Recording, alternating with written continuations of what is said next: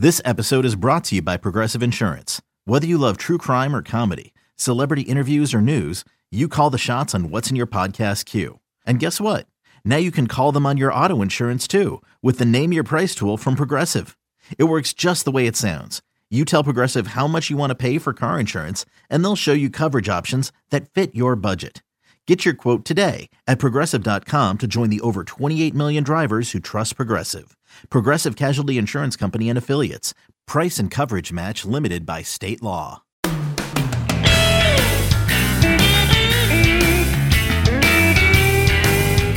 We're recording another podcast at night, um, so it's probably going to be. It's like there is no guarantee that any of this coming out of my brain makes sense.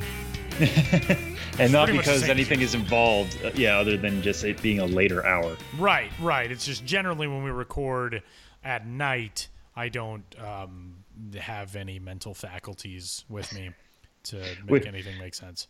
Which is not great because you do work nights during the season. Yeah, I do. That is very true. That is very true. I think I save all of my mental abilities maybe for like for the season. Maybe that's why. Maybe that's why I'm totally incoherent outside of the season. Well, it, it's Could I be- not. Yeah, but this is spring training. You're supposed to be getting ready for the season. Yeah, that's true. Um, So let let this be your you know your PFPs, your bunting drills, your true. That's true. your base running drills, whatever, to get the the mental juices flowing here at 9:38 on the East Coast. What is it on the? I was gonna say the Arizona coast, but there is Yeah, no the Arizona. uh, the Southwest Coast. Um, no, there's no coast. Uh, we are at 6:39. We are on Pacific time. Arizona is one of those weird states that doesn't do. Actually, I guess I should say is more normal in that they don't do yeah. um, daylight savings time. Daylight saving, like you know, it's 2018. The the farmers know what time everything's going to happen now, right? they, they, they, that almanac has been you know published for decades and Right. centuries at this point. yeah, they, like, I feel like they know what they're doing. Yeah. yeah, exactly. At some point, maybe we should just all settle on one clock and stick with it. Um, I am fine with that. you know, it's we're just trying to make progress. That's what we do on the show before the show podcast. And uh, with that, we welcome you into this week's edition, the 152nd episode of the Minor League Baseball podcast from MILB.com. My name is Tyler Maun in uh, Phoenix, Arizona. We're kind of between Phoenix and Scottsdale, but we're in we're still in Phoenix. Um, I'm sitting basically in arm's reach from uh, Josh Jackson, who is a silent observer right now of the podcast, um, just staring at me with like that thinker face, like his chin resting on his clenched fist. There's a lot of mental anguish going on. Not really. He's just doing a prospect primer story that I think is due tonight. Uh, so. We'll hear from Josh coming up here in a little bit. Uh, we were out at uh, oh, and Sam Dykstra, by the way, in New York City. Hi, Sam.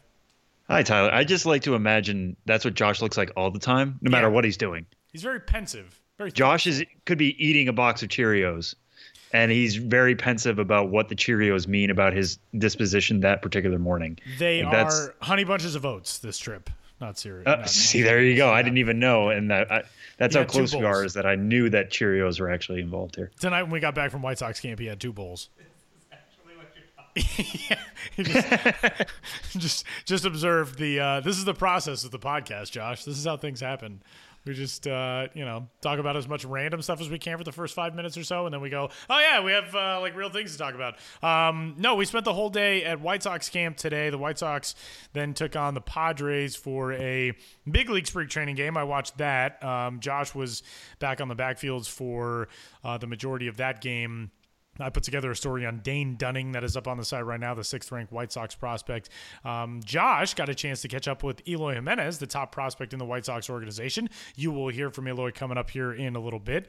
Um, but we got back to the, the spring training Palatial Estate version 2018 a little while ago. And Josh had two bowls of cereal. I had uh, a peanut butter and jelly and like 19 handfuls of Smart Foods white cheddar popcorn. If you want to sponsor the podcast, I would eat my body weight in your popcorn. Um, so, yeah, that's, you know, it's whenever you're, and you know how this is, when you go out for a full day at a camp, by the time you come back, your brain is like so fried. Oh yeah, no, totally. Um, just the idea of us trying to get a smart food endorsement, though, Right. is the first time anybody would call this smart. Anything involved with this park, podcast. That is very true. so we'll take it. I will certainly not disagree with that. If somebody knows the Smart Food family or the Smart Food family of products, Mr. and Mrs. wants to- Smart Food. yeah, obviously, uh, and wants to pass on, along our information, it's podcast at milb.com. Hit us up. Um, I will, you know, take whatever promotional photos you need of me eating or or bathing in your white cheddar popcorn. It's like my favorite thing ever. So yeah, so we're back here. Uh, Josh did not give me a good look on the bathing in idea for popcorn. um, but we're we're headed out to dinner coming up in a little bit. We're trying to figure out um, what to do for uh, for food. Phoenix is a very good. This is another thing I feel like you kind of get jobbed with going to the Grapefruit League. There's good food like everywhere in Phoenix because there's good Mexican food, obviously, all over the place. But this is like, and we talked about this before on the podcast, this is like the fast food burger vortex, which Josh doesn't get to take part in because he doesn't eat meat. But there's uh, In N Out Burger here, there's Shake Shack here, there's Whataburger here. Like every good fast food burger joint is located in Phoenix, which is fantastic. Um, yeah, so basically, it's just my way of saying like I could die by the end of the night based on what I eat tonight for dinner. So at least we got this podcast put out today. Yeah, that's good. Uh, let's let's make sure we go out with a bang then. um, but yeah, Florida doesn't really have much of that. It's really Chick Fil A that everybody talks about the entire time down there. Really? Yeah, that's about it.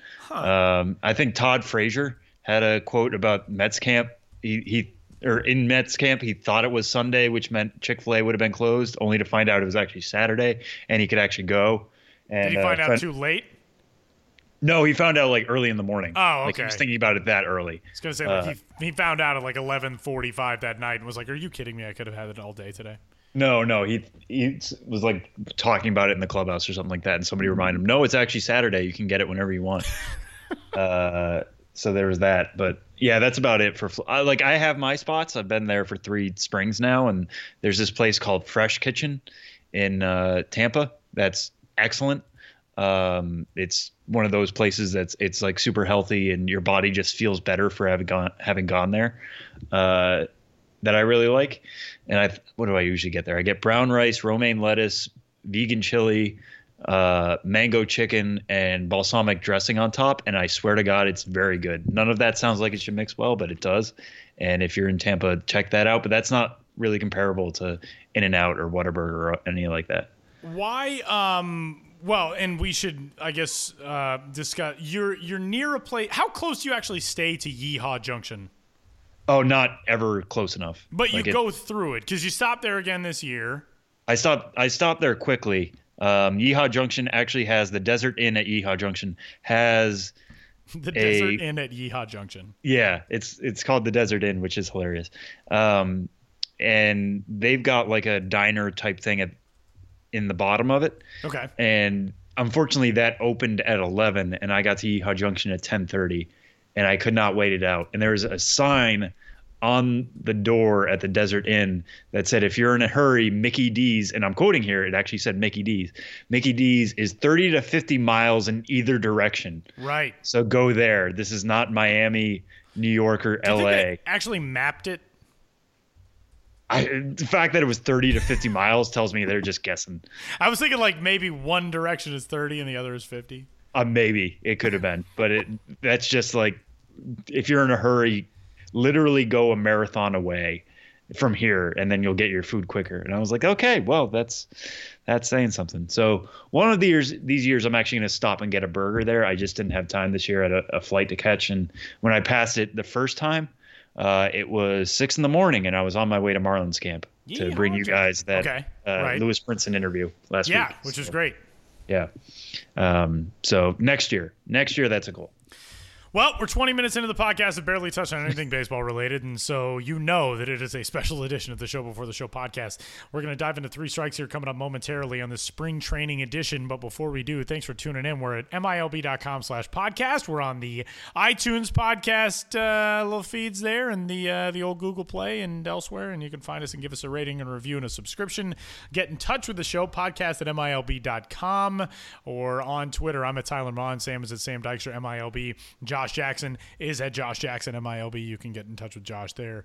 My favorite Josh anecdote so far from the trip was yesterday morning. We each bought bananas independent of each other. Um, I bought four and Josh bought six. So we had 10 bananas, which is way too many bananas for two normal men for like five days.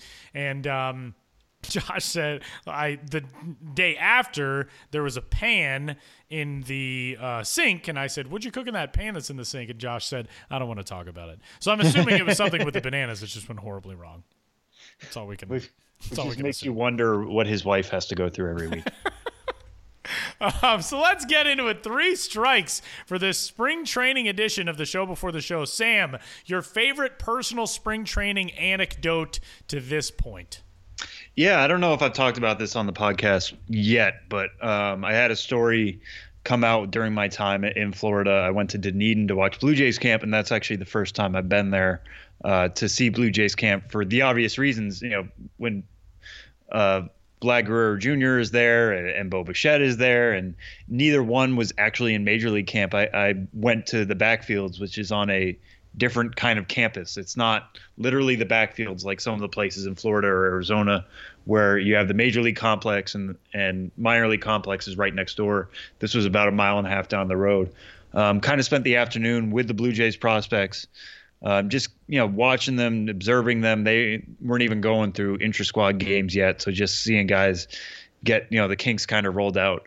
Um, but I get did get to talk to Bo Bichette at the end of the day, and one thing that was fascinating to me about him is that last year he was the minor league batting champion. He hit 362 uh, between Dunedin and Class A Lansing. Um, did all that as a teenager, um, which is fascinating. You know, it might be easier to do that l- lower levels than upper levels. I get that, but still, this was his first full season. Uh, was the minor league batting champ, and you start to think like batting average is is something that we kind of take as a fickle stat nowadays. It it doesn't have the stature that it once did, and I, I get that, and I'm you know I'm all on board on paying more attention to OBP and OPS and all, you know WRC plus and all that kind of stuff. Um, but Bichette kind of strikes me as somebody who could actually repeat as minor league batting champion, and that's you know a very difficult uphill battle to climb. You know, there's so many minor leaguers. There's so many things that could happen. Uh, injuries. You know, he's going to be moving up a level. He's going to be facing tougher pitching. This isn't talking about you know uh, Giancarlo Stanton winning another home run title or something like that because he's at the same level. He knows what he's going to tackle. Bo Bichette's going to face new things this year, potentially starting the year at Double A New Hampshire or at least seeing time there. Um, you know, a lot that could go into that, but still, you know, this is a guy who MLB.com gave a 70 grade hit tool to. That's very rare. You know, some of the only people I know in the minors who have gotten a better hit tool are Vlad Guerrero Jr., who was given top of the line 80, and Luis Urias. Uh, you know, so he is a rare hitter. Um, so I talked to him about that. You know, do you think you could repeat? And he didn't shrug it off. He didn't say no. He just said, you know, listen, I'm trying to be the best version of who I can be, and I think I can be better than last year. And if better than last year means I win it again, that's great. And if not, that's fine. But as long as I feel like I've grown as a player, that's okay. And he was just so polished, and I I wish we could have used the podcast or the interview for the podcast. Uh, I thought about doing that. You know, I don't want to double up on content. I, I would rather you guys read the story. I get that. So I'm going to kind of leave well enough alone on that. Please do check that out, though. But it really comes across in his comments. You know, this is a guy who believes in himself, who kind of has things laid out. Uh, if you watch his swing, it's fairly violent, um, but in a really good way. You know, he's got a lot of movement to it. He's got a pretty good leg kick. Um, things that shouldn't necessarily fall into place. And yet the second he makes contact it's like everything it's like a clock almost. You know everything's exactly where it needs to be at the right time. Um, and you know that's something repeatable. That's something that's always worked for him. I asked him you know has anybody ever tried to fix this? Because a lot of times when there's a lot of moving parts you know you enter pro ball they try to smoothen things out. They try to take away things build you back up that way and he said, you know, going back to even Little League, nobody's ever touched his swing because A, he's doing so well that they didn't need to, and B, they might have been afraid of his dad, uh, Dante Bichette, you know, who was a major league slugger in his own right, uh, and a very good one at that, and probably, you know, an intimidating figure in the flesh. Um, so I, I, just thought that was very interesting. And, and for being a guy who you know is entering this year as you know the number 13 overall prospect in baseball. He seems very self-aware. Uh, he seemed very self-confident. And you know that's kind of how major league superstars are built. They they know what they're capable of. They know what their ceiling is and, and they know what to do to get there. And all of that kind of came together in over a you know six seven minute conversation with Bo Bichette on the backfield. So um, you know, he was somebody I was confident going into the year that was going to do well. Um, but ha- getting to do that, getting to see him, see where he is in his progressions, uh, only makes me more confident that he can kind of hit the ground running. Whether he's back in Dunedin or starting at Double A New Hampshire, uh, he's going to be another one I'm going to keep my eye on. So that really good, fun conversation with him. Check out the story I had with him a couple weeks ago. Uh, and yeah, that that's my spring standout so far. And you know, as time passes, I think I'll continue to look back on that one as really fun. Yeah, I've got uh, one that kind of stands out among a guy that broke into the cl- kind of collective consciousness last year, and that is Hunter Greene and the Cincinnati Reds organization. So similar in that regard to Bo Bichette, who we knew about a couple of years ago, but last year really made everybody take notice.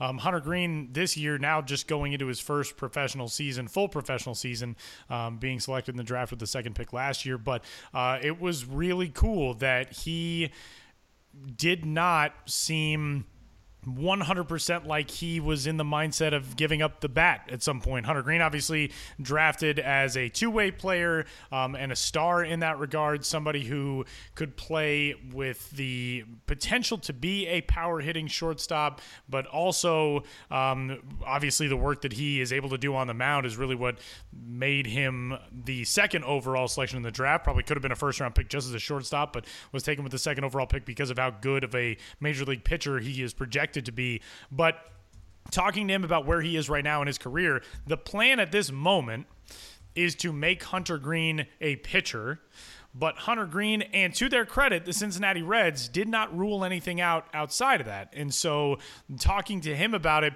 the most interesting thing was, you know, all offseason, he had been working on a swing, he had been taking ground balls, that type of stuff. But uh, in addition to that, we talked about, you know, kind of the wave of two way players and uh, whether this is something that's just happening right now and could be something that maybe we'll see more of in the coming years in baseball. And uh, Hunter Greene, I had mentioned Shohei Ohtani and Brendan McKay and the quote that he gave me was it's a little different with Ohtani and McKay and those guys because they play first base. It's not as athletic or challenging as shortstop. They're able to do it and can get away with it more than I can just because it's less throwing and moving around. But yeah, it's new. Guys are coming in more athletic, but I'd say it's different. I wouldn't compare me to those guys. And I thought that was really interesting that Hunter Greene even sees himself as a different subset of that group. And if I'm a Reds fan, I love that. I love that confidence. I love that belief in that athleticism. It's just a, a guy who really feels like he can do it all and wants to do it all. And I think that's extremely cool. And for the Reds to be an organization that is right now fine with the idea that he's going to pitch, but if you know, it comes along that at some point maybe the bat would be well served to be getting back into the lineup. The Reds are open to that, and I think that's really cool uh, for an organization to not just say no, man, we're to shut it down. You're not to hit anymore. We're, there's no thought process that would ever lead you to maybe possibly playing defensively at anywhere that isn't on the mound. I just think it's neat that that's still an option potentially for Hunter Greene um, going forward. So I don't know how much of an option it is. I don't know if the odds are 2% or 20% that we would ever see him in the lineup, um, you know, outside of just being a pitcher. I think as a designated hitter, that's certainly a possibility. Um, the, the chances that he ever goes back to play short, I think you would have to see the options all exhausted of trying to get him to reach his ceiling as a pitcher. But I commend the Reds for being open and being malleable in their plan with him. Yeah, but not only that, uh, I feel like reading his comments last year were, you know, him realizing he couldn't do both. You know, he he played at um, Billings last year right. in the Pioneer League and kind of realized, you know, this is a lot on my plate, and I, I don't think I can do both of these things. I, I want to do what's best for me and best for my future, and that's on the mound. And he seemed very mature in that after you know being drafted both ways. Um, so to see him go back is you know not he's not going back. You know, I, I don't want to say he's demanding to play shortstop again or anything like that. Right. He's still sticking on this, you know, one route thing, and that's fine. But to, for him to say like, listen, I do think I can I can do this still, uh, was kind of eye opening to me at least in that interview, um, and yeah, the the idea that he still thinks he can play shortstop of anything. You mentioned he doesn't think he's Ohtani or McKay um, because Ohtani's only going to play DH and McKay is going to play first base. Right. Um, that he thinks his arm will be okay to make some of the throws at short a day after he's throwing five innings or whatever, uh, or two days after he's throwing five innings. Um, either tells me, you know, he's confident that he can can do that and he knows better than we do, or he's got a lot of humbling that's going to still come to him over you know 140 game season. And to be Uh, fair, he said it more in the context of it wasn't explicitly retrospective. It wasn't like, oh, this is what I have done. But I think it was more in the abstract sense of I wouldn't compare myself to those guys because when I was doing it, it was as a shortstop and a pitcher. Um, but it still was definitely with the air of if I'm going to play in the field, it's going to be at short. So, yeah, I think um, that spirit holds true. I don't know how much Hunter Greene actually considers the possibility that maybe he could force his way back into the lineup also playing defensively. But if that is the case, you know, he wants to do it at short. And I think the reason why he feels confident he could do it playing short a day or two days after throwing is he did. I mean, he did it in high school. And this is a kid who is not even a full year removed from high school, as crazy as that is, being already one of the best known names in the minor leagues. So, um, but I just love that confidence. I don't know if it's, if we'll ever see Hunter Greene take a bat in his hands in a professional game again. I'm not sure whether or not that's going to happen. Jeff Graupe, the senior director of player development for the Reds, said basically, I don't want to commit to anything right now. There's a chance, but we don't know how that's going to look. We're going to focus on pitching. Once we feel like we're in a good place with that, the bat will still get attention, whether that's just in drills, whether it's in batting practice, or whether we put him in a lineup. We're not going to commit to anything right now. But I think it's cool that everybody's keeping an open mind with this. Whereas I think even five years ago, maybe, probably not five years ago, more 10, 15 years ago, you get a guy in, he shows promise on another side of the game. More often than not, teams would say, no, we're going to focus on one thing. You can let the rest of it go. Yeah, and I, I feel like that was probably the case even two years ago. Really, uh, you know, were we really having this conversation about two-way players before Ohtani, McKay, and Greene all kind of came at the same time? I don't think so. Um, so, so you know, what does this mean going forward? I don't know. I mean, we've had this conversation plenty of times. Uh, is the two-way revolution coming? Is this just a special batch of players? We won't know for maybe another five, ten years, but. Um, yeah, good on the Reds for keeping an open mind for now, and we'll check back in on this, you know, over the course of his development, like we would anyway.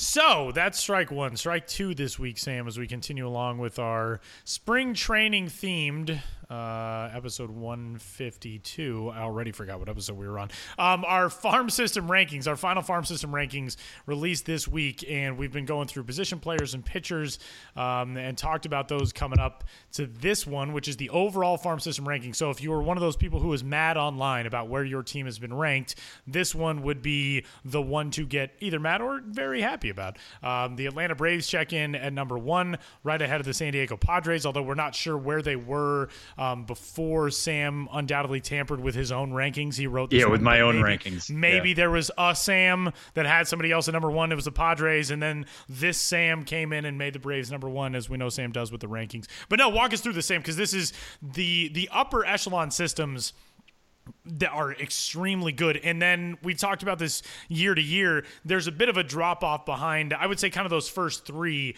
with the Braves, the Padres, and the White Sox. But even that next group with the Yankees at number five and the Rays at number four, that's a very good group as well. Walk us through these these 30, uh, where everybody falls in, but especially this this top level.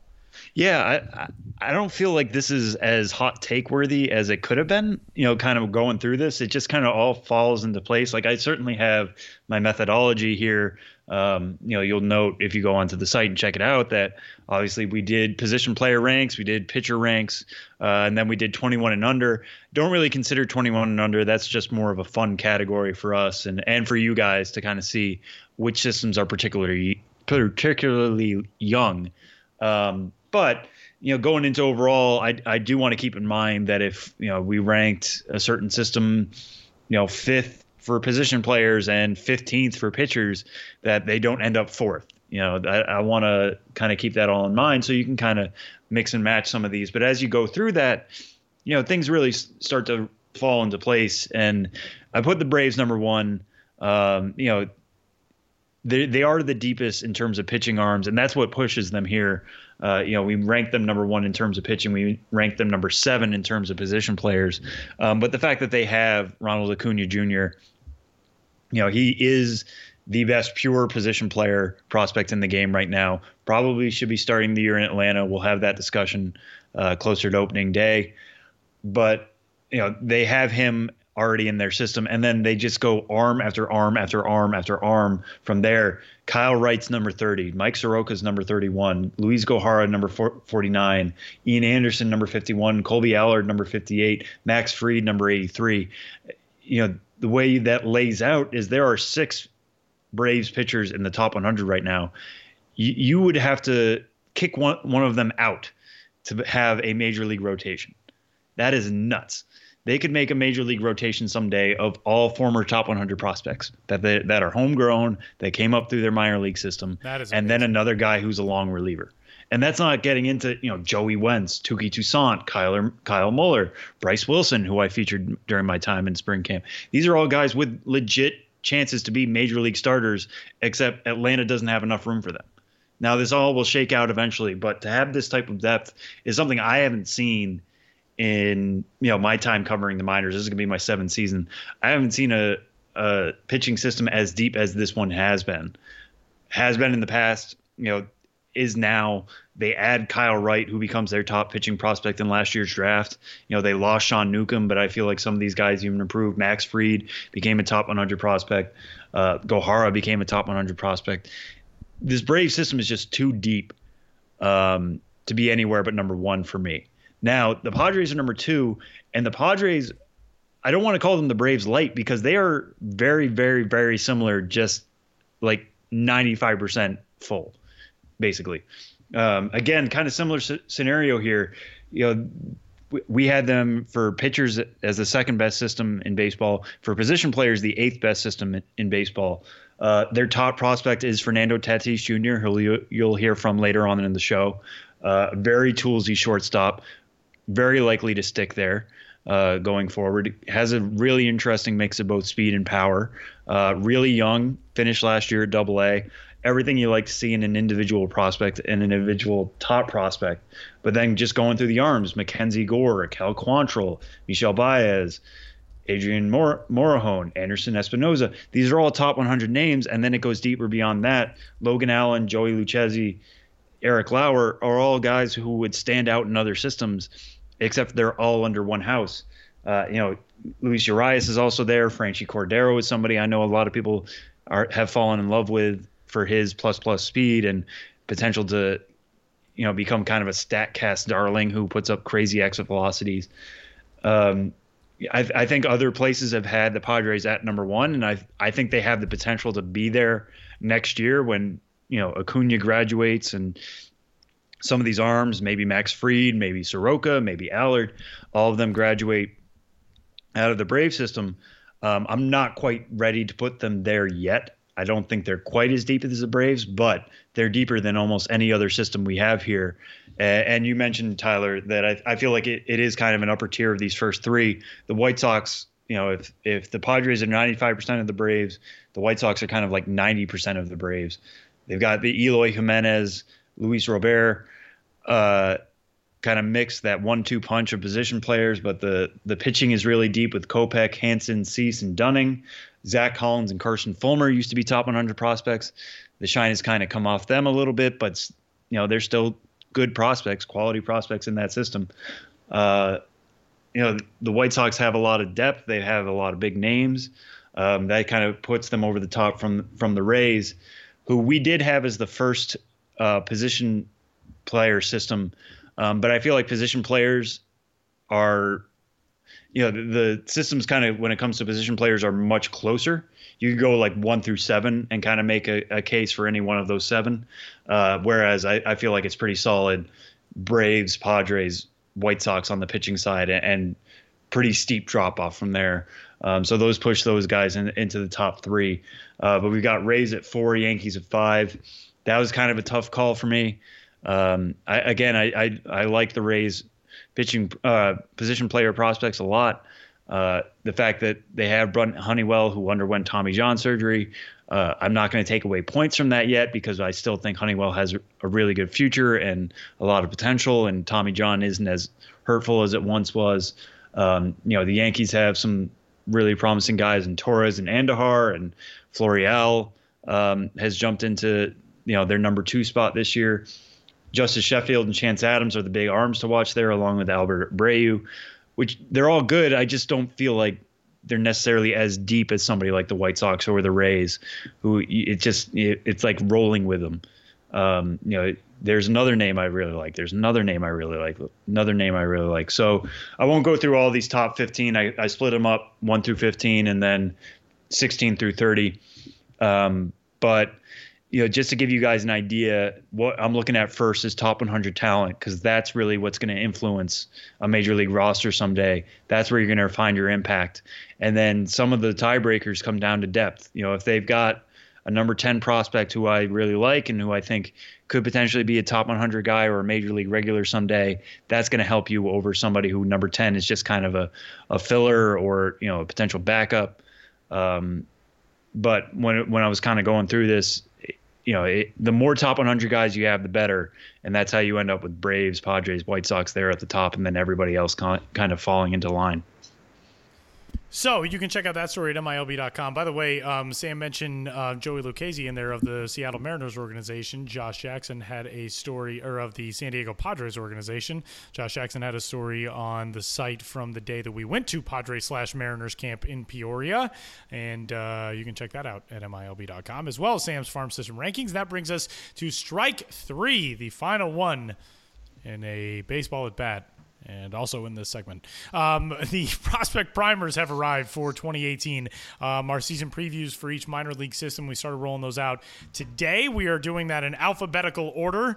And uh, Sam, the initial ones that uh, rolled out today, some interesting systems among them. The Arizona Diamondbacks, I know read a little bit of that story. Michael Avallone uh, put in a, a, lot of work on a system that does have some interesting pieces, um, but walk us through the ones that we've got out so far. Yeah, so we are going through this alphabetically. So today we have the Arizona Diamondbacks, the Atlanta Braves, which I wrote, and the Baltimore Orioles, who uh, were written up by Kelsie Heneghan. Uh, the D backs, we'll start with them because you mentioned them, Tyler. Uh, Jon Duplantier, who was on this podcast a couple months ago, uh, is the real standout there. But, you know, this is a system that, you know, a year ago, two years ago, we were talking about as kind of one of the worst in baseball. Uh, it was between them and the Angels, just not a lot there. And now there is. I mean, Duplantier's turned into the shining star of the system, which Mike Avallone wrote up. Uh, Pavin Smith, you know, he's going to be a full season debutant. He's a number 100 prospect after a really promising career at the University of Virginia. Uh, he's going to be playing first base, so you know there's a little added weight to his bat, but uh, you know he, has got good offensive potential. Uh, I'll be interested to see what he can do in terms of power. Um, but the D backs aren't obviously going to be rushing him up because this is a system with Paul Goldschmidt. He's the present and future of the first base position in Arizona. Um, but this is just a, a, different system than what we were used to seeing from them. So I think Mike kind of does a really good job of laying that out. That you know, as much as we think of okay, they're improved because they have these two guys here, it does go kind of deeper than that. Uh, I'll kind of draw people's attention to the back and healthy uh, part with Jasrado Chis- uh, Chisholm or Chisholm. I'm sorry, Chisholm. Uh, Chisholm, um, who I think could have a good year this year after kind of breaking out in 2016 and then having some bumps and some bruises last year. Uh, he could be really exciting this year. And then Jared Miller, who's long been a favorite of mine, uh, looking kind of major league ready. So uh, that's the good thing I like about these prospect primers is that as much as we kind of get wrapped up in some of the names, it allows us to go a little bit deeper. Uh, and kind of speaking of that, with my Braves one, you know, I feature Acuna as major league ready. There's no way we can get around that. The guy should be in the majors start at the beginning of the year. Um, he's not going to be, and that's because of service time rules, and that's unfortunate. But it's just the way things are right now. Um, Soroka, right? They also get featured in there, but Cristian Pache is somebody I feel like we don't get to talk too much about just because he gets kind of buried. Uh, might be the most exciting center fielder in baseball, and I mean that, or minor league baseball, and I mean that from a defensive standpoint. Uh, I put him down as the loudest tool uh, when it came to his glove.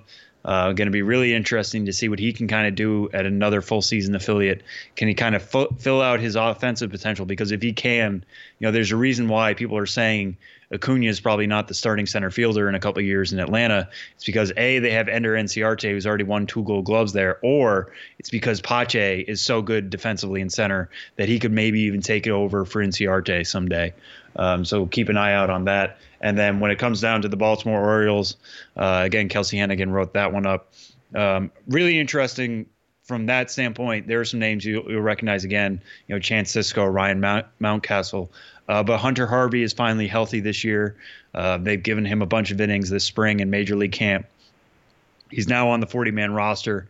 Uh, you know, the there's no hiding it. The Orioles need pitching help. You know, they signed Alex Cobb to a four-year deal uh, just the other day because their major league rotation is very shallow. Uh, Harvey, as m- many injuries as he's had, they would love to see him become a major league starter by next year what can he do this year? You know, first year on the 40 man. What can he do to kind of prove that? Uh, we'll be keeping a close eye on that. And is there a chance somebody like Tanner Scott could also become a major league starter, or is he going to be headed to the to the bullpen with his plus plus velocity? We'll have to keep an eye out. So Kelsey goes really deep on that. We'll be rolling these out over the next, you know, what two weeks? I think we roll up, yeah, up right right, right until uh, yeah, right up until minor league opening day. Uh, we have a landing page for this, so if you're looking to find out when your favorite team's prospect primer will be out, go to that landing page. Uh, if you're look, if it your team's already out and you can't find it yet because it's already off the site, go to that landing page. You'll find it there. Uh, one of my favorite things we get to do during the year, and we're changing things up a little bit this year um, by adding some predictions to the bottom. So be sure to scroll all the way. Uh, we're predicting who's going to hit the most home runs in a system, who's going to have the most stolen bases, who's going to have the most strikeouts, uh, which current prospect will have the most major league time, and which non top 100 prospect will make it into the top 100 by the end of the year. So we get to have a little fun there. Uh, hope you guys enjoy them as well. Those are coming to the site at MILB.com, as Sam noted, and that'll do it for this week's edition of Three Strikes. Uh, coming up, we're going to hear from the the silent silent partner in this week's edition of the Show Before the Show podcast. Josh Jackson will join the show to preview his interview with top Chicago White Sox prospect Eloy Jimenez. And then coming up a little while later, uh, Fernando Tatis Jr., my prospect crush, got a chance to talk with Fernando at Padres camp a couple of days ago. So we'll hear from him. And then Benjamin Hill will join us to talk to Sam. And then we'll, uh, we'll wrap this thing up. But don't fear, we got a lot coming up for you. And Josh is next.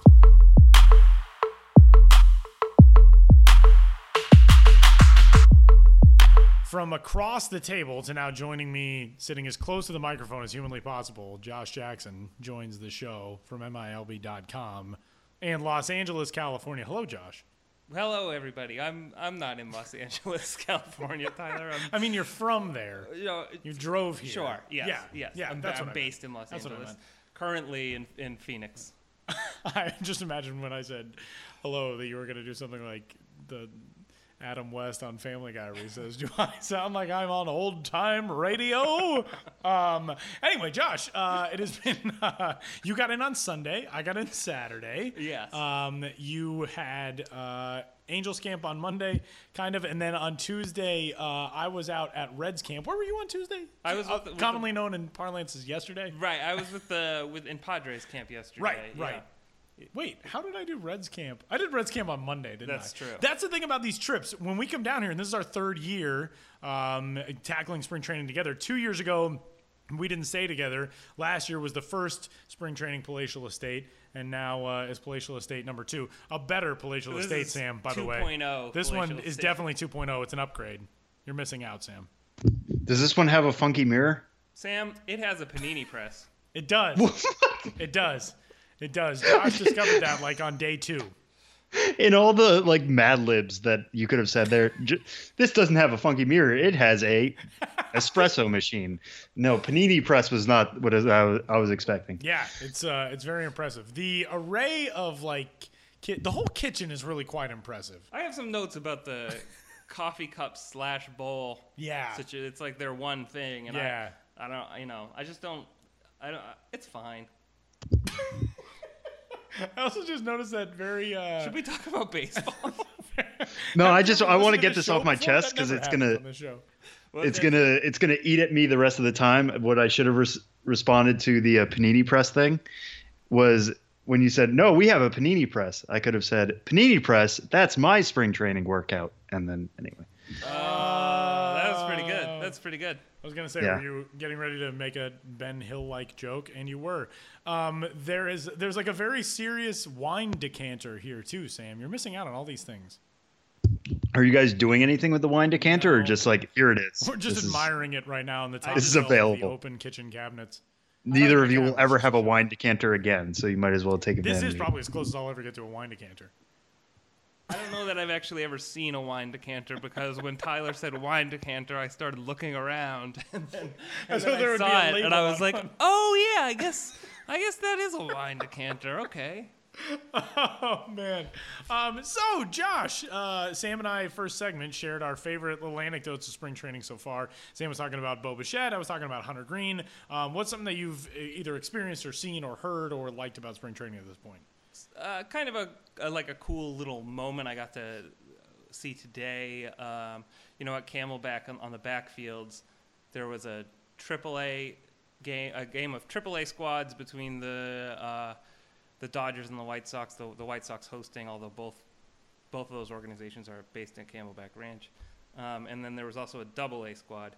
I was watching mostly the um, AAA squad because uh, Eloy Jimenez was, was was playing in it, and he was kind of my uh, my target there for, for that moment. And I should specify too that like if if a player is on a AAA team during one of these minor league right. games at the spring training during spring training, it doesn't mean that they are going yeah, to be not assigned. Not not at all, really. I mean, Correct. they they um, these teams are kind of put together like for these games and see how they handle the, whatever level of competition based on a number of factors. But so anyway.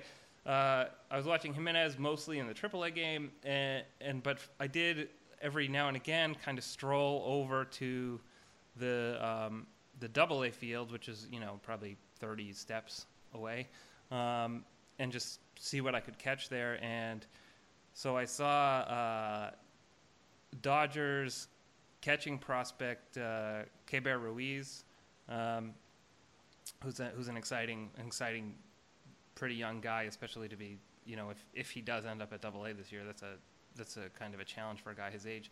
Um, I saw him really sting a ball uh, for a single, uh, and I didn't quite see who was pitching for the White Sox team yet, um, just because I had just got there, looked up, and, and saw Keibert's swing.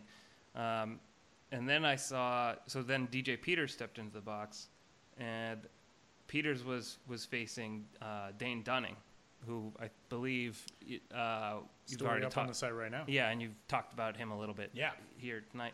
So and and Dunning, um, he he looked he, he, he was pretty tough against against Peters in that at bat and, and struck Peters out.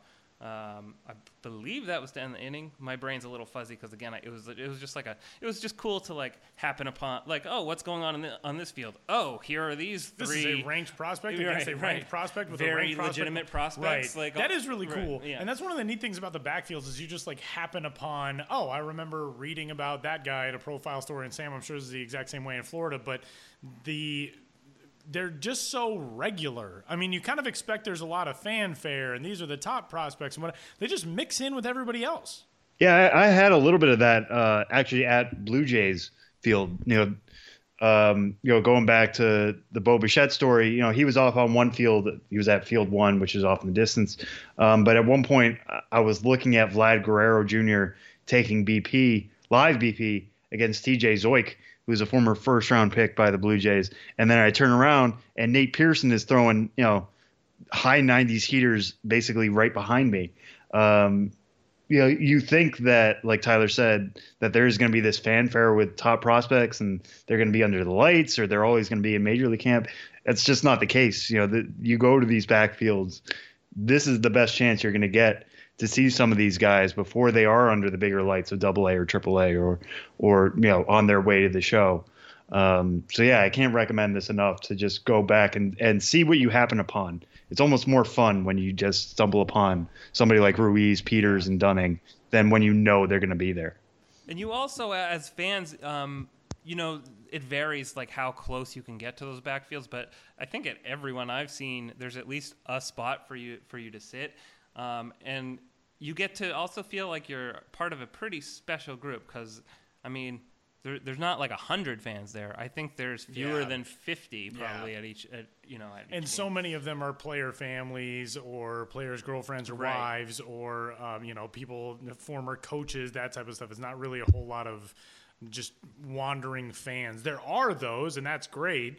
But yeah, you do get to be part of kind of a, a unique clique. And you can talk to great Can- people like us. I, Right. I met a couple of really fun people today. Uh, uh, one guy that had tweeted at Tyler, Yeah, tweeted at us. Tweeted at Sam actually first. Eric today. and uh, and his son. I met them back there, and uh, I met another father and son duo a little bit later. It was, it, it's a good opportunity for fans to get back there. And, and can I just say, uh, b- Tyler brought this up too about player families or or just like hosting families. I don't know if you guys have had this a lot.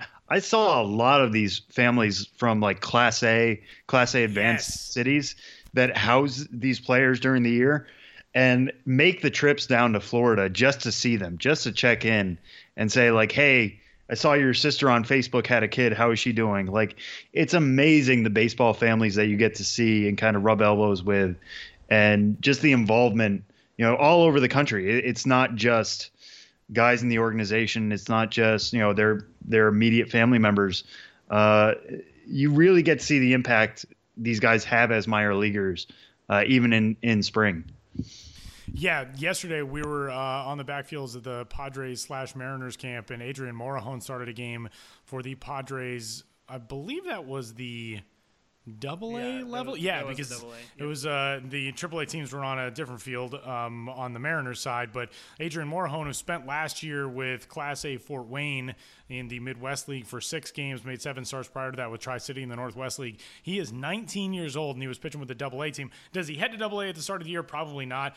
Kind of what Josh was saying, but we could tell there were some people in the crowd who were quite obviously people that knew Adrian from Fort Wayne, some tin cap stuff on, and were cheering for him and all that kind of stuff. And that is really cool. I mean, those connections that get formed in the minor leagues are really, really neat. So uh, it's we can't recommend it enough. The backfield stuff is great. And today on the backfields at Camelback Ranch in Glendale, Arizona, Josh got a chance to catch up with Eloy Jimenez, the top prospect in the White Sox organization. I creepily hung out a short distance away to try to pick off what of the conversation I could hear, even though I'll literally produce the podcast in which the interview is placed. But uh, tell us about meeting Eloy, Josh.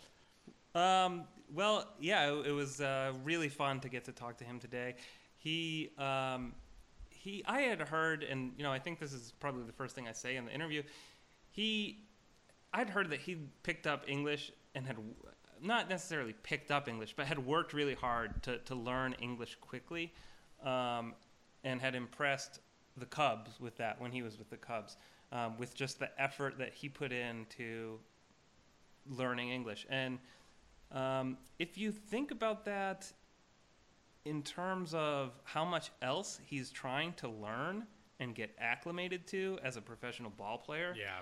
that's uh, that just really impresses me. So I, I wanted to talk to him about kind of that and um, just getting the, the rest of the, of his acclimation to to you know living and playing in the states um, and how that's going. So so yeah, it was fun to talk to him about that. I he'd also hit a very impressive uh, home run in that uh, in that double A game against uh, Daniel Corcino. Um, it was the first pitch of, of the at bat, and he just like he made it looks the swing looks so easy, and I believe there is or will be shortly video uh, of this of this swing on MILB.com. Um, he just hammered this pitch over the over the wall, and it didn't look like it was particularly hard for him.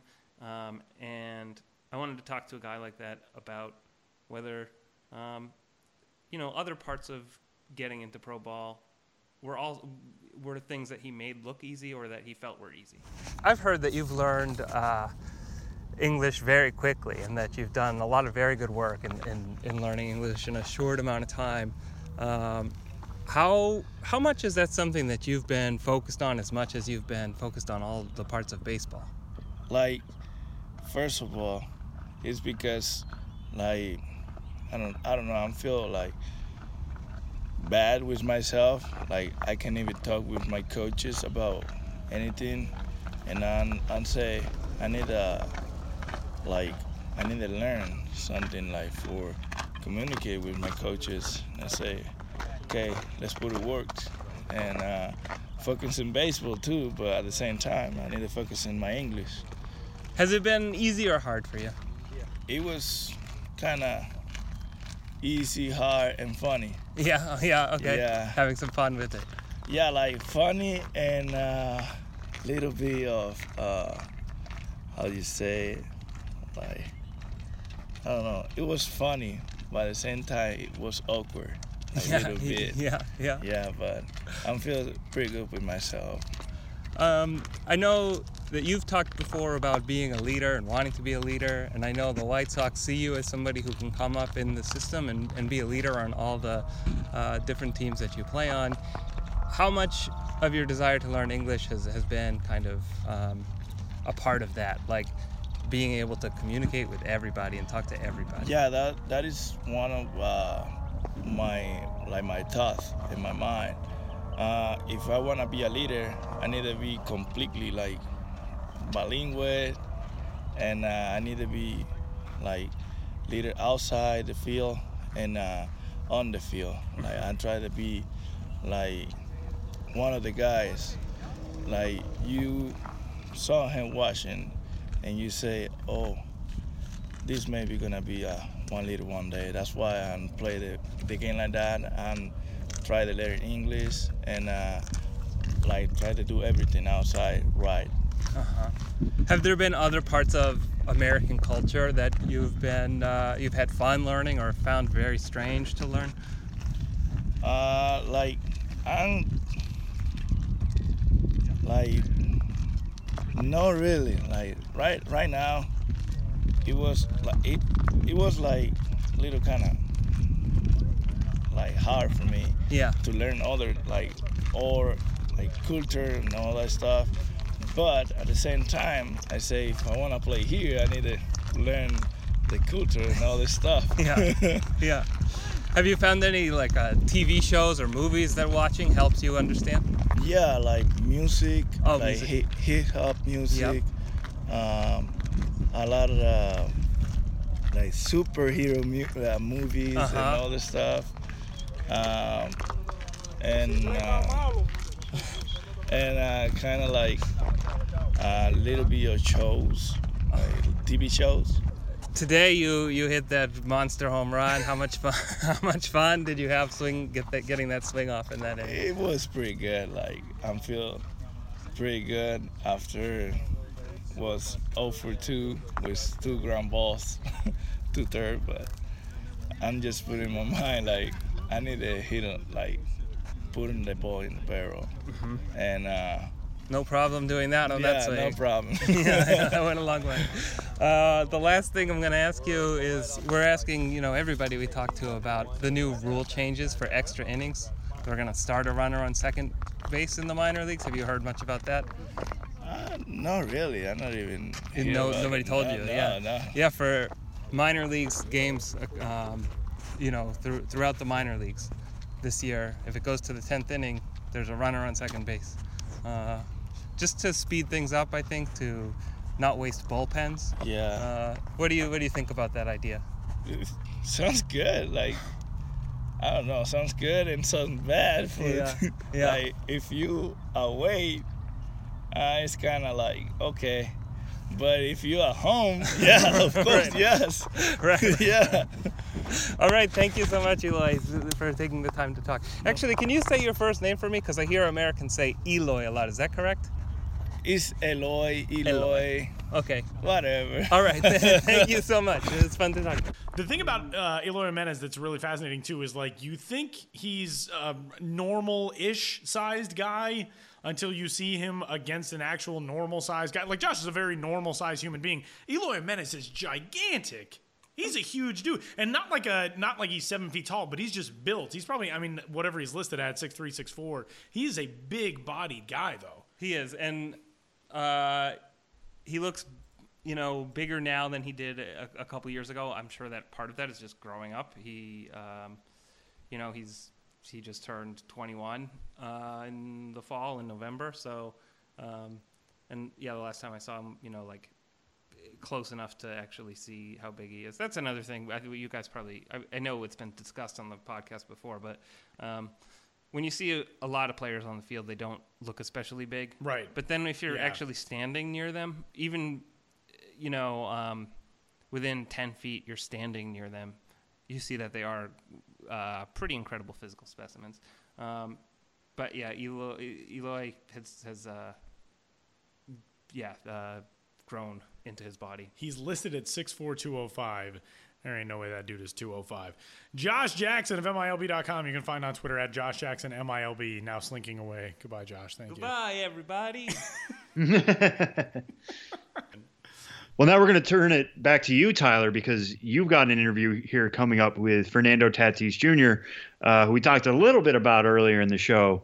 Uh, but you got to talk to him down in, in Padres camp what kind of stood out to you? What should people listen to here in a couple of minutes? Yeah, you know what's so funny? I think you'll notice in this interview, Fernando's pretty soft-spoken guy, which is not at all how he came across last year. I got a chance to talk to him a couple of times for some stories for the site, and one especially stood out um, that I talked to him last July for a story a day after he had hit an inside the park homer on Sunday and was on a string of a, a bunch of straight multi hit games for Class A Fort Wayne and was just hilarious. I mean, really energized after the game. And um, he told me this great story about how he, when he got home, uh, after scoring on an inside the park homer. He said he couldn't feel his legs when he got to the dugout because he just was not expecting to have to run that much on that ball that he put into the gap. Um, but just a really energetic, effusive type of guy. He was very mild mannered and really kind of measured in his answers um, in our conversation at Padres camp the other day.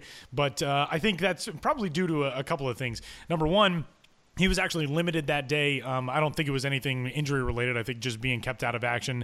And that's the type of guy who you can sort of tell how much he is really lit up by playing baseball. And we talk about that somewhat in this uh, interview. That that's uh, an energy giving type of thing for him. He's just out having fun on a regular basis. Um, but number two, I think just being somebody who realizes where he is in the organization right now and being a, a leader. I mean, he's the type of guy who you can really build a franchise around. He's bilingual. He's a, a good looking kid. He's somebody who plays with good flair. He's got a, a good offensive profile. He plays a terrific defensive shortstop. He can be a cornerstone kind of guy. He just seemed very mature in that respect. In he's the son of a major leaguer. He had been around Major League Baseball his entire childhood. Now knowing what it's going to take to be successful at the major league level, having seen some time at Double A at the end of last year, that's what I got from him. He just has a quiet confidence about him, and uh, it was cool. Got a chance to, to talk to Fernando Orlando a couple of days ago, and here's how it went. Um, tell me about the spring. It's uh, you know obviously it seems like a, a, big year for you coming up with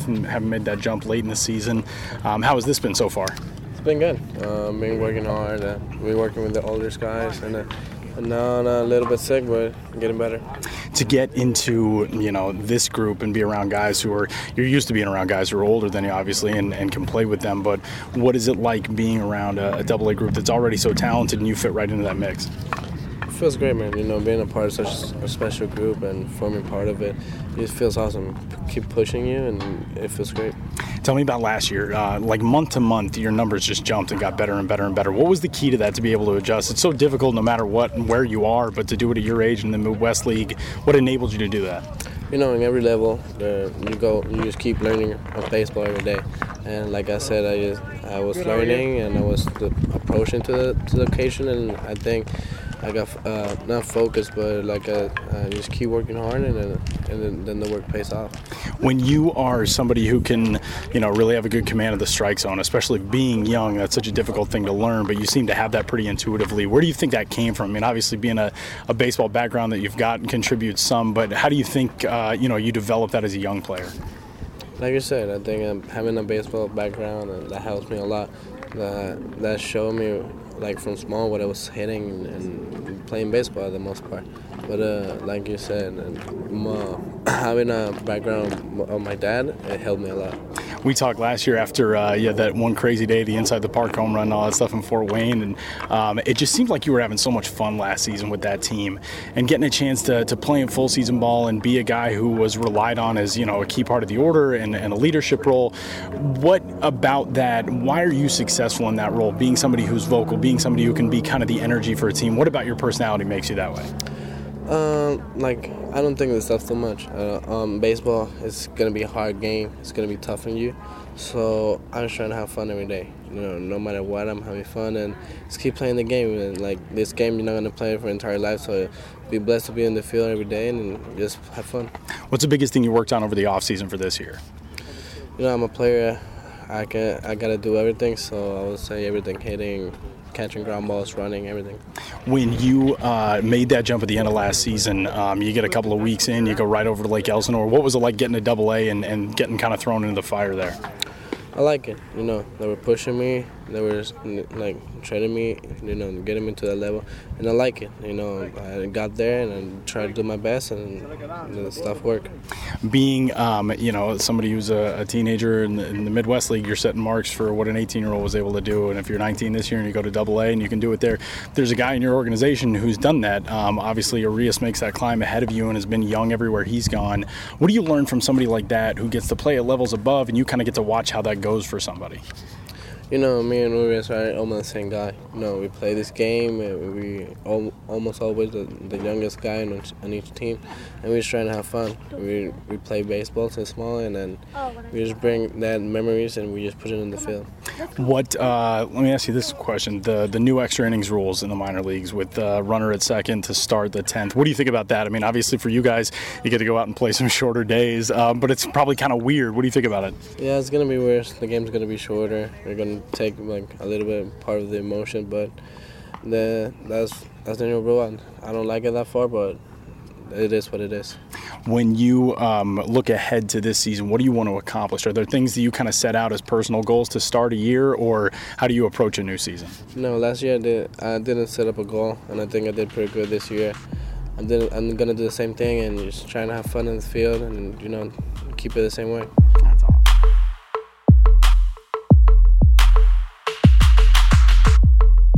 This is a little different this week for a number of different reasons. A, I am introducing a segment, uh, only of which, as you know by now, is because Tyler and Josh are in Arizona. Um, but also this week, it feels so, like something new just because we haven't done this in a while. Uh, joining me now on the show is uh, Benjamin Hill. Hey, Ben, how you doing? Hey, Sam. Yeah, it's great to be back on the podcast after um, missing the last three weeks. I started to feel that maybe I'd been uh, bumped from the show. I was starting to get very uh, sensitive and I'm upset, but I'm glad to see that things are back to normal. Right. Yeah, that's why we brought you back. We, we longed for you, Ben, and um, I'll take part of the blame for that, obviously. I was in Florida. Things get kind of hectic. Uh, we filmed a couple shows late at night, and you know, I don't think he wanted to be doing anything at 11 o'clock at, at night when we were doing some of those. Um, but yeah, it's good to have you back. We're, I want to touch on the big news of the week, obviously, and kind of minor league business is this Copa de la Diversión that got announced yesterday, which is Tuesday. Um, it, it's this new initiative. It's kind of growing on what happened last year a little bit uh, in terms of outreach to Hispanic populations and Hispanic fan bases. Um, you know, a lot of teams are renaming, they're rebranding for a couple days this season. Uh, some of the names you'll hear are the Brooklyn Jefes, uh, the Toros de Bur- Durham, uh, the Memphis Musica, uh, the, one of my favorites, the San Antonio Flying Chanclas, uh, the Winston-Salem Rayados. The list, we could keep going on and on and on. ben, you know, you usually have a pretty good ear to the ground on a lot of this stuff. How is, you know, what was your initial reaction to this, and uh, you know, what have you kind of seen over the last 24 hours since these names and logos and whole initiative really started to get rolled out? Um, well, my initial reaction, or just my overall reaction, um, yeah, there's 33 teams participating this year, um, playing a total of 165 games um, as their alternate Spanish language identities. So this is obviously a very comprehensive uh, program, and um, you know, Tyler, uh, your colleague and mine, Tyler Maun, has a, wrote a story um, providing some more detail on uh, how this came about. But at its core is the general idea, knowledge, fact that um, you know, Hispanics in minor league markets uh, are usually not coming to the games in proportion to you know what they represent in the overall population, and um, you know I think that sentiment could be extended to most minority communities um, in minor league baseball markets. So this is the most comprehensive, wide-reaching uh, strategy uh, initiative yet to say like well who can we reach out to specifically you know to get them to their ballparks and to do it in a way which is uh, you know shows a lot of thought and a real deep rooted approach to um, celebrating the hispanic heritage in different communities. And as you know a bonus the cherry on top to all that is you know, you have 33 alternate identities all at once. I mean, you and I both know how excited a certain subset of baseball fans gets um, about alternate identities, whether they're food identities or what if nights or what have you. So to have 33 identities all come forth on one day, you know, is pretty huge, um, both in terms of what minor league baseball is doing as for this initiative, and also pretty huge for just people who like logos and hats and uh, minor league baseball branding. So it's a pretty cool thing on a lot of fronts.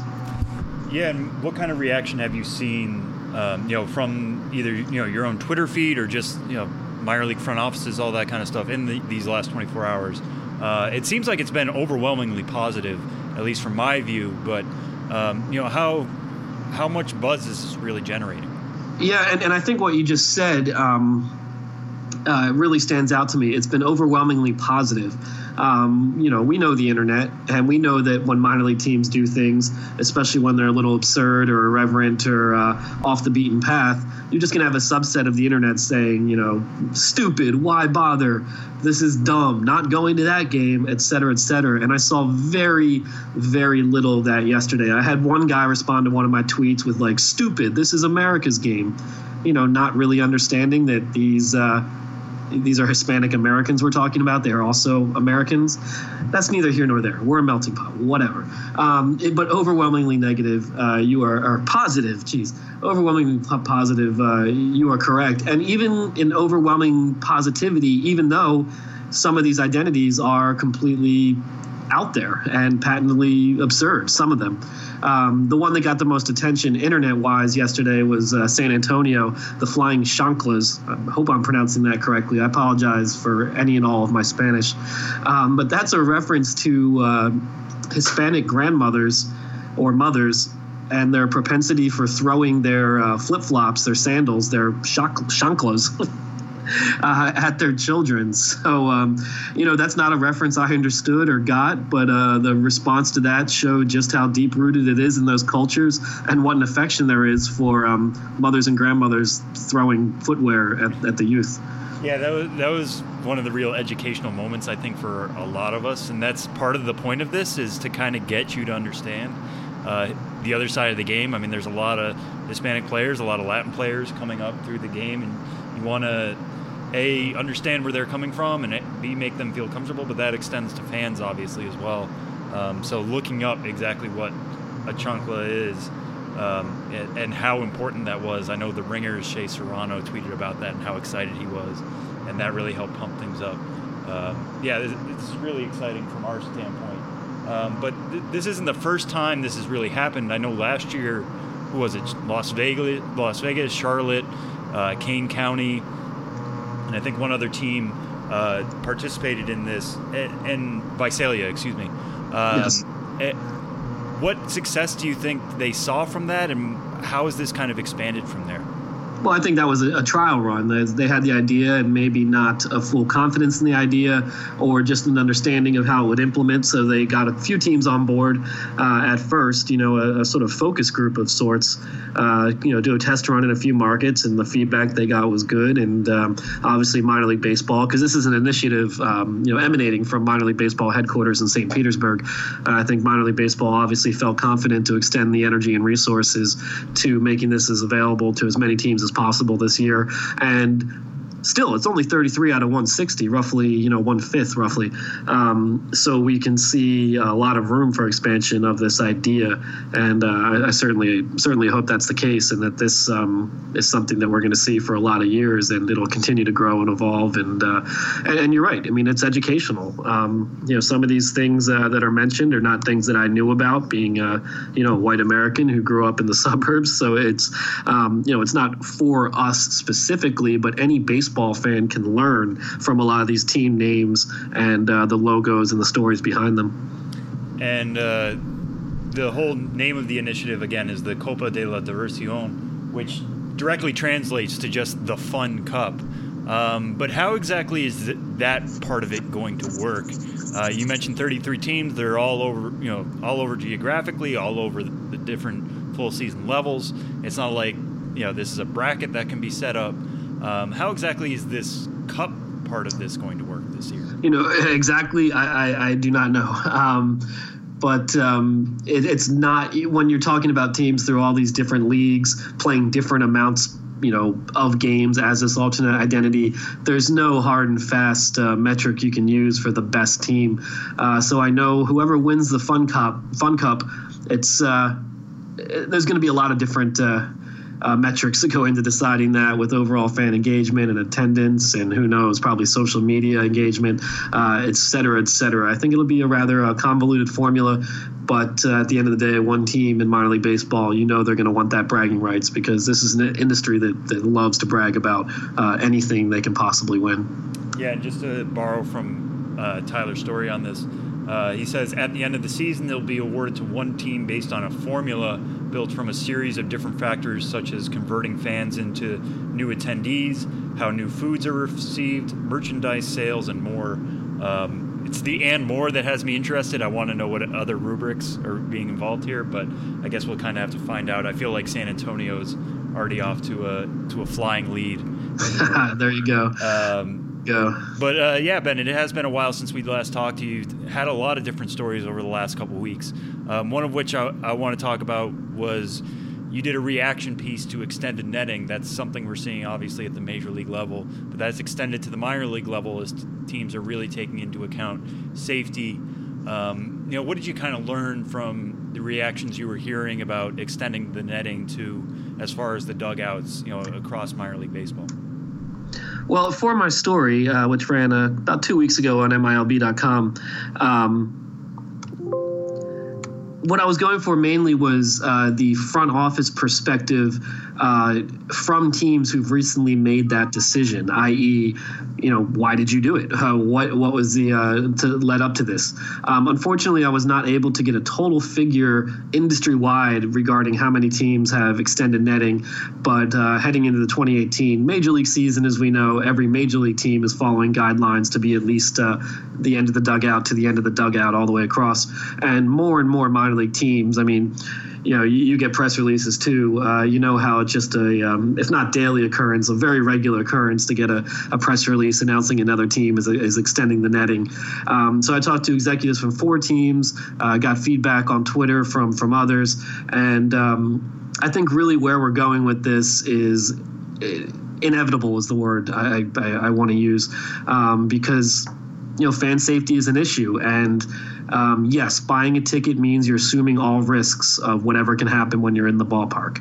Um, and that's a risk a fan has always had to take by going to a game. But especially to me in minor league baseball, when um, the whole industry is predicated on affordable, family friendly entertainment, that there are many, many built in distractions to create a fun environment for everyone, even if you don't like baseball. Uh, the preponderance of, you know, uh, devices, you know, cell phones, iPhones, whatever. Uh, fans not necessarily always paying attention the way they used to. Um, there is just um, it almost seems like there's no going back at this point. And um, you know, you know, I, you and I have talked about this, and this is the kind of conversation a lot of baseball fans have had. You know, if I had never entered into this job, I would probably hate the idea of netting because I'd just be thinking from the perspective of someone who goes to a couple games and just doesn't like watching through a net. But one, you know, netting technology has advanced. That might sound like a silly thing thing to say, but it's true uh, in terms of how thin it is and the way it's uh, almost like camouflaged, coated over with a light green color. Um, it's lo- a lot less obtrusive than it used to be um, as compared to a lot of the standard backstop netting that we're used to. Um, so, I mean, that's one thing. And then two, you just think of it from the perspective of operating a team. Um, you know, anytime you go to a minor league game, you just you hear the crack of a bat, and especially people who work in the ballpark, there's this immediate like, uh oh, pause what we're doing, pause the conversation, make sure no one needs attention, make you know, make sure that the ushers aren't running down there, making sure you don't have to alert the EMTs working at the ballpark, um, and you don't really want that to be an element of your family fun. To uh, to think that uh, that that truly tragic injury could always uh, lurk around the corner. And um, you know most people don't get hurt. And knock on wood you know no one ever will again. But it's a fact of life of watching baseball. We have to accept that fact. But at the same time there's anything we can do to um, minimize that risk uh, I think that's something that's worthwhile, and that's very much the impression I got from people around the industry that I talked to. And that as much as I do understand fans who don't like it from a standpoint of watching the game, um, it's just, as I said, it's it's just inevitable. Right, it just takes one really severe injury. I think, like we saw a couple years ago or a little while back at Yankee Stadium um, with a little kid, you know, to make you realize safety really should be paramount here over, you know, losing one percent of the view or something like that. And that, I think that kind of comes across. And the more you talk to people from the front office, like you did, Ben. Um, one other story I want to touch on uh, while we have you that I thought was a lot of fun. I wish we could have talked about it last week. Um, you had a fun story on Emma Tiedemann, uh, who is becoming the lead play-by-play broadcaster for the Lexington Legends, um, becoming just the second female play-by-play uh, broadcaster in minor league baseball. Um, that's pretty exciting. What it, what did you learn from talking to her, and um, you know what kind of went into this story? Well, you know, when her when she was announced, I believe that was about two Fridays ago, when her uh, hiring was announced. Um, you know, I sent out a tweet about it, and uh, perhaps not surprisingly, just got a, a, lot of response. You know, people are genuinely interested in uh, women breaking into male-dominated fields, and you know, in minor league baseball. Um, like almost the entire sports industry, it's a male dominated dominated industry. Uh, females are making more and more inroads, uh, without a doubt, every year. But if you look at jobs within baseball, play-by-play announcer, um, particularly at the minor league level, and of course the major league one is one that is uh, very, very male dominated. So uh, Kristen, Kirsten, excuse me, Kirsten Karbach uh, in Clearwater is the only uh, lead play-by-play broadcaster in minor league baseball until Emma came along and uh, so I just wanted to talk to her um, to just really understand her career path, why she decided to do what she's doing, you know, and how it came about. Uh, the story I wrote, which of course you can read on MILB.com, uh, doesn't go, it doesn't really focus on her gender per se. I mean, I think it goes without saying I did a full feature on her because she's a, a, woman, um, but it's more just about how she came to get this job. And, uh, you know, you can read a lot more in the story, but her grandfather, Bill Mercer, is a uh, broadcasting, oh, I think legend might even be a fair word to use uh, in the state of Texas. Um, he's still alive, retired, you know, in his 90s now, but uh, he worked for decades calling all sorts of sports and uh, also taught classes, uh, broadcasting classes and uh, through those classes he taught at the collegiate level, he ended up recruiting his granddaughter Emma, um, you know, to work with him in a game in which he didn't have enough students to work, uh, calling basketball. So she was in high school, and through her opportunity, got a, an uh, through her grandfather got an opportunity to call a high school basketball game. And she said, you know, I had always wanted to be a veterinarian, and as soon as I got behind a mic, everything changed. Uh, so she went from there to Mizzou and was very heavily involved in uh, their radio station on campus. Uh, worked for a summer collegiate league in Alaska and realized she definitely wanted to focus on baseball. Uh, did another summer collegiate league in Medford, the Medford Rogues in Oregon, and um, then St. Paul Saints, you know, one of the premier independent clubs, and now here she is in uh, Lexington, a Class A club, a Class A Royals affiliate. So she's just working her way up the ladder, like anyone else, like any broadcaster, like any anyone in minor league baseball. Uh, but I, it seems to me like she's well positioned for success, and hopefully we'll uh, see more like her in minor league baseball, as well as uh, you know in broadcasting jobs out of minor league baseball and just uh, sports in general. Yeah, and uh, it, this is a really fun story just from that angle in terms of you know I think a lot of people wonder exactly how you get into broadcasting, and this is a good, great way of just kind of illustrating that path as well. Um, you know, we all follow almost every minor league broadcaster uh, that's on Twitter right now. We interact with a lot of them. Um, a lot of you at home probably listen to their broadcasts either on MiLB TV or on the radio or anything like that, and you have to realize how much went into getting to where they are. Uh, I think she had a great quote in your story, Ben, about uh, getting reps, how she got reps at Mizzou and how she got reps through her grandfather and through all these summer collegiate leagues. And uh, it's just a nice story from that point of view of you know what it takes to build a broadcasting resume, uh, regardless of gender or sex. So check that out for sure. Um, coming later this week, Ben, you're working on a story. Uh, the people heard plenty of our reactions last week between me and Tyler uh, to the pace of play rules, but you're working on something in terms of just the industry wide reaction to the pace of play rules. What can you kind of preview about that to us? Yeah, well, there'll be a story um, with some front office perspectives as well as, uh, you know, farm director and player perspectives that have been provided by yourself when you were in uh, the Grapefruit League, and uh, our colleagues Sam and Tyler in, are in Arizona right now. Josh um, so, I'm I'm in New York now. Oh wait, you're Sam. I am Sam. Sam, you're Sam. Sam. Okay. Sam, I am. Dang, okay. Dang it. I mean, go on. I set you off for that. Sorry, sorry, Josh. Sorry, Sam. I mean, there's just too many of you guys. Tyler and Sam are in Arizona. No. You went to Florida. Give it one more try. Tyler and Josh are in Arizona. Thank you. That is true. Sam, you went to Florida. I did go to Florida. All three of you in these different locales solicited uh, quotes on pace of play. Uh, I got some more. I'm compiling compiling it into a story, and we'll probably have a separate story or blog post uh, more focused, you know, on on my world, uh, the minor league baseball industry. And uh, I think one thing is people who work in minor league baseball, you'll probably find the most uh, be the strongest proponents for these rules because uh, they want to get home earlier and they don't want to operate a team in money losing situations because um, there's no revenue in the 10th inning of a minor league baseball game. So I know a lot of fans don't like this. I understand why. But if you want to see some positivity, not manufactured positivity, but perspectives that are actually positive, uh, you'll see some of that as uh, well as a wide range of uh, people uh, that, that you interviewed. You're Sam. I am and Sam. that Tyler and Josh also interviewed. I got it right. There you go. We got. it. We finally got it. And on that note, uh, thanks for having or thanks for coming back on, Ben. Uh, we're glad we got to have you again. We will. You'll be a regular member of the podcast going forward. No big trips coming up. Only the season ahead. So uh, glad to have you back, and we'll look forward to doing this again next week. Thanks, Sam. It's good to be back. And speaking of big trips, uh, 2018 road trip schedules will be announced soon. So, uh, looking forward to talking about that in the near future. There we go. There's a preview for next week. Yep.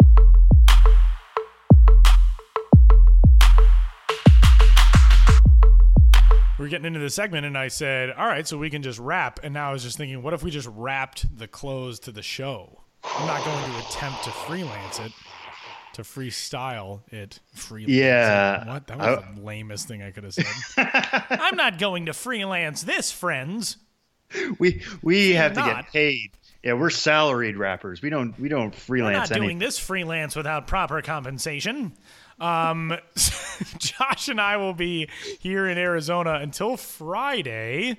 So if you were tuned into the podcast as of Thursday when it goes up on the site, we'll be here until Friday. I am headed to uh, Texas Rangers camp on Friday to get a chance to uh, to catch up with um, that system is intriguing in a couple of aspects, but maybe most intriguing in how it has fallen off a decent amount. I mean, the Rangers used to be one of those systems that it felt like year after year loaded up with really, really top level talent. They do have still some intriguing pieces in it, um, but they're not quite the system of maybe five, six years ago. Uh, Leody Taveras is a fantastic prospect, their top overall prospect, the outfielder, um, and Willie Calhoun, who we've had, friend of the podcast. Um, I'm really intrigued to hear about Hans Crouse, who was their second round pick last year because of this sentence in his MLB pipeline bio. Quote, he's extremely animated on the mound and has been known to groom the dirt a la Mark Fidrych or throw a shimmy into his mechanics like Johnny Cueto. So I'm really excited to hear about Hans Crouse, a 19 year old kid who was taken with the 66 overall pick last year.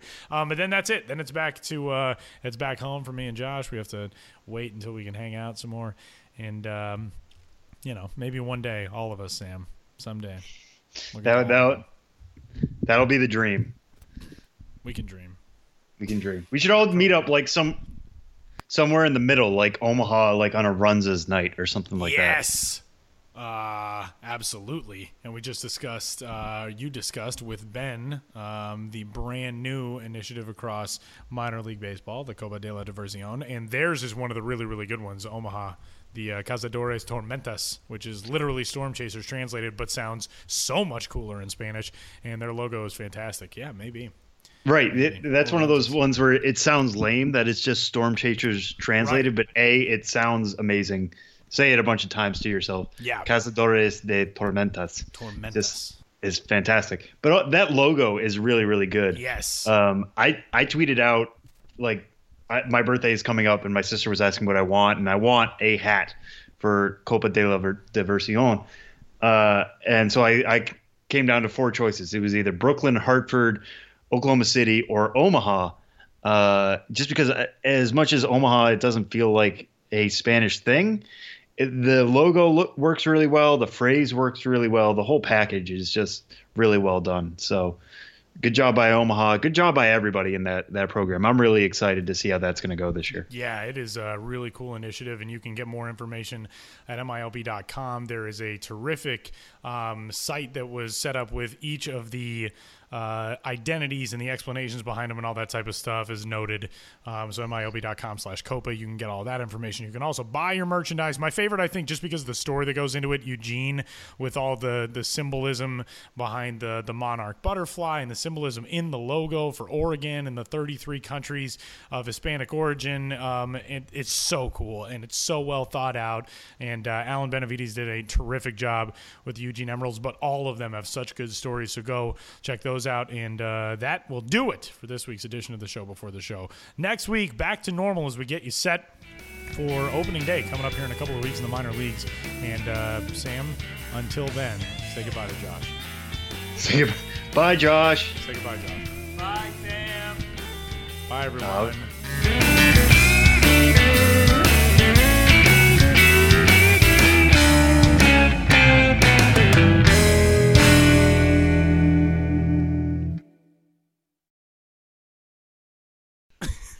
I thought Josh was going to say bye, Josh. Good night, Kevin, is what I should have said.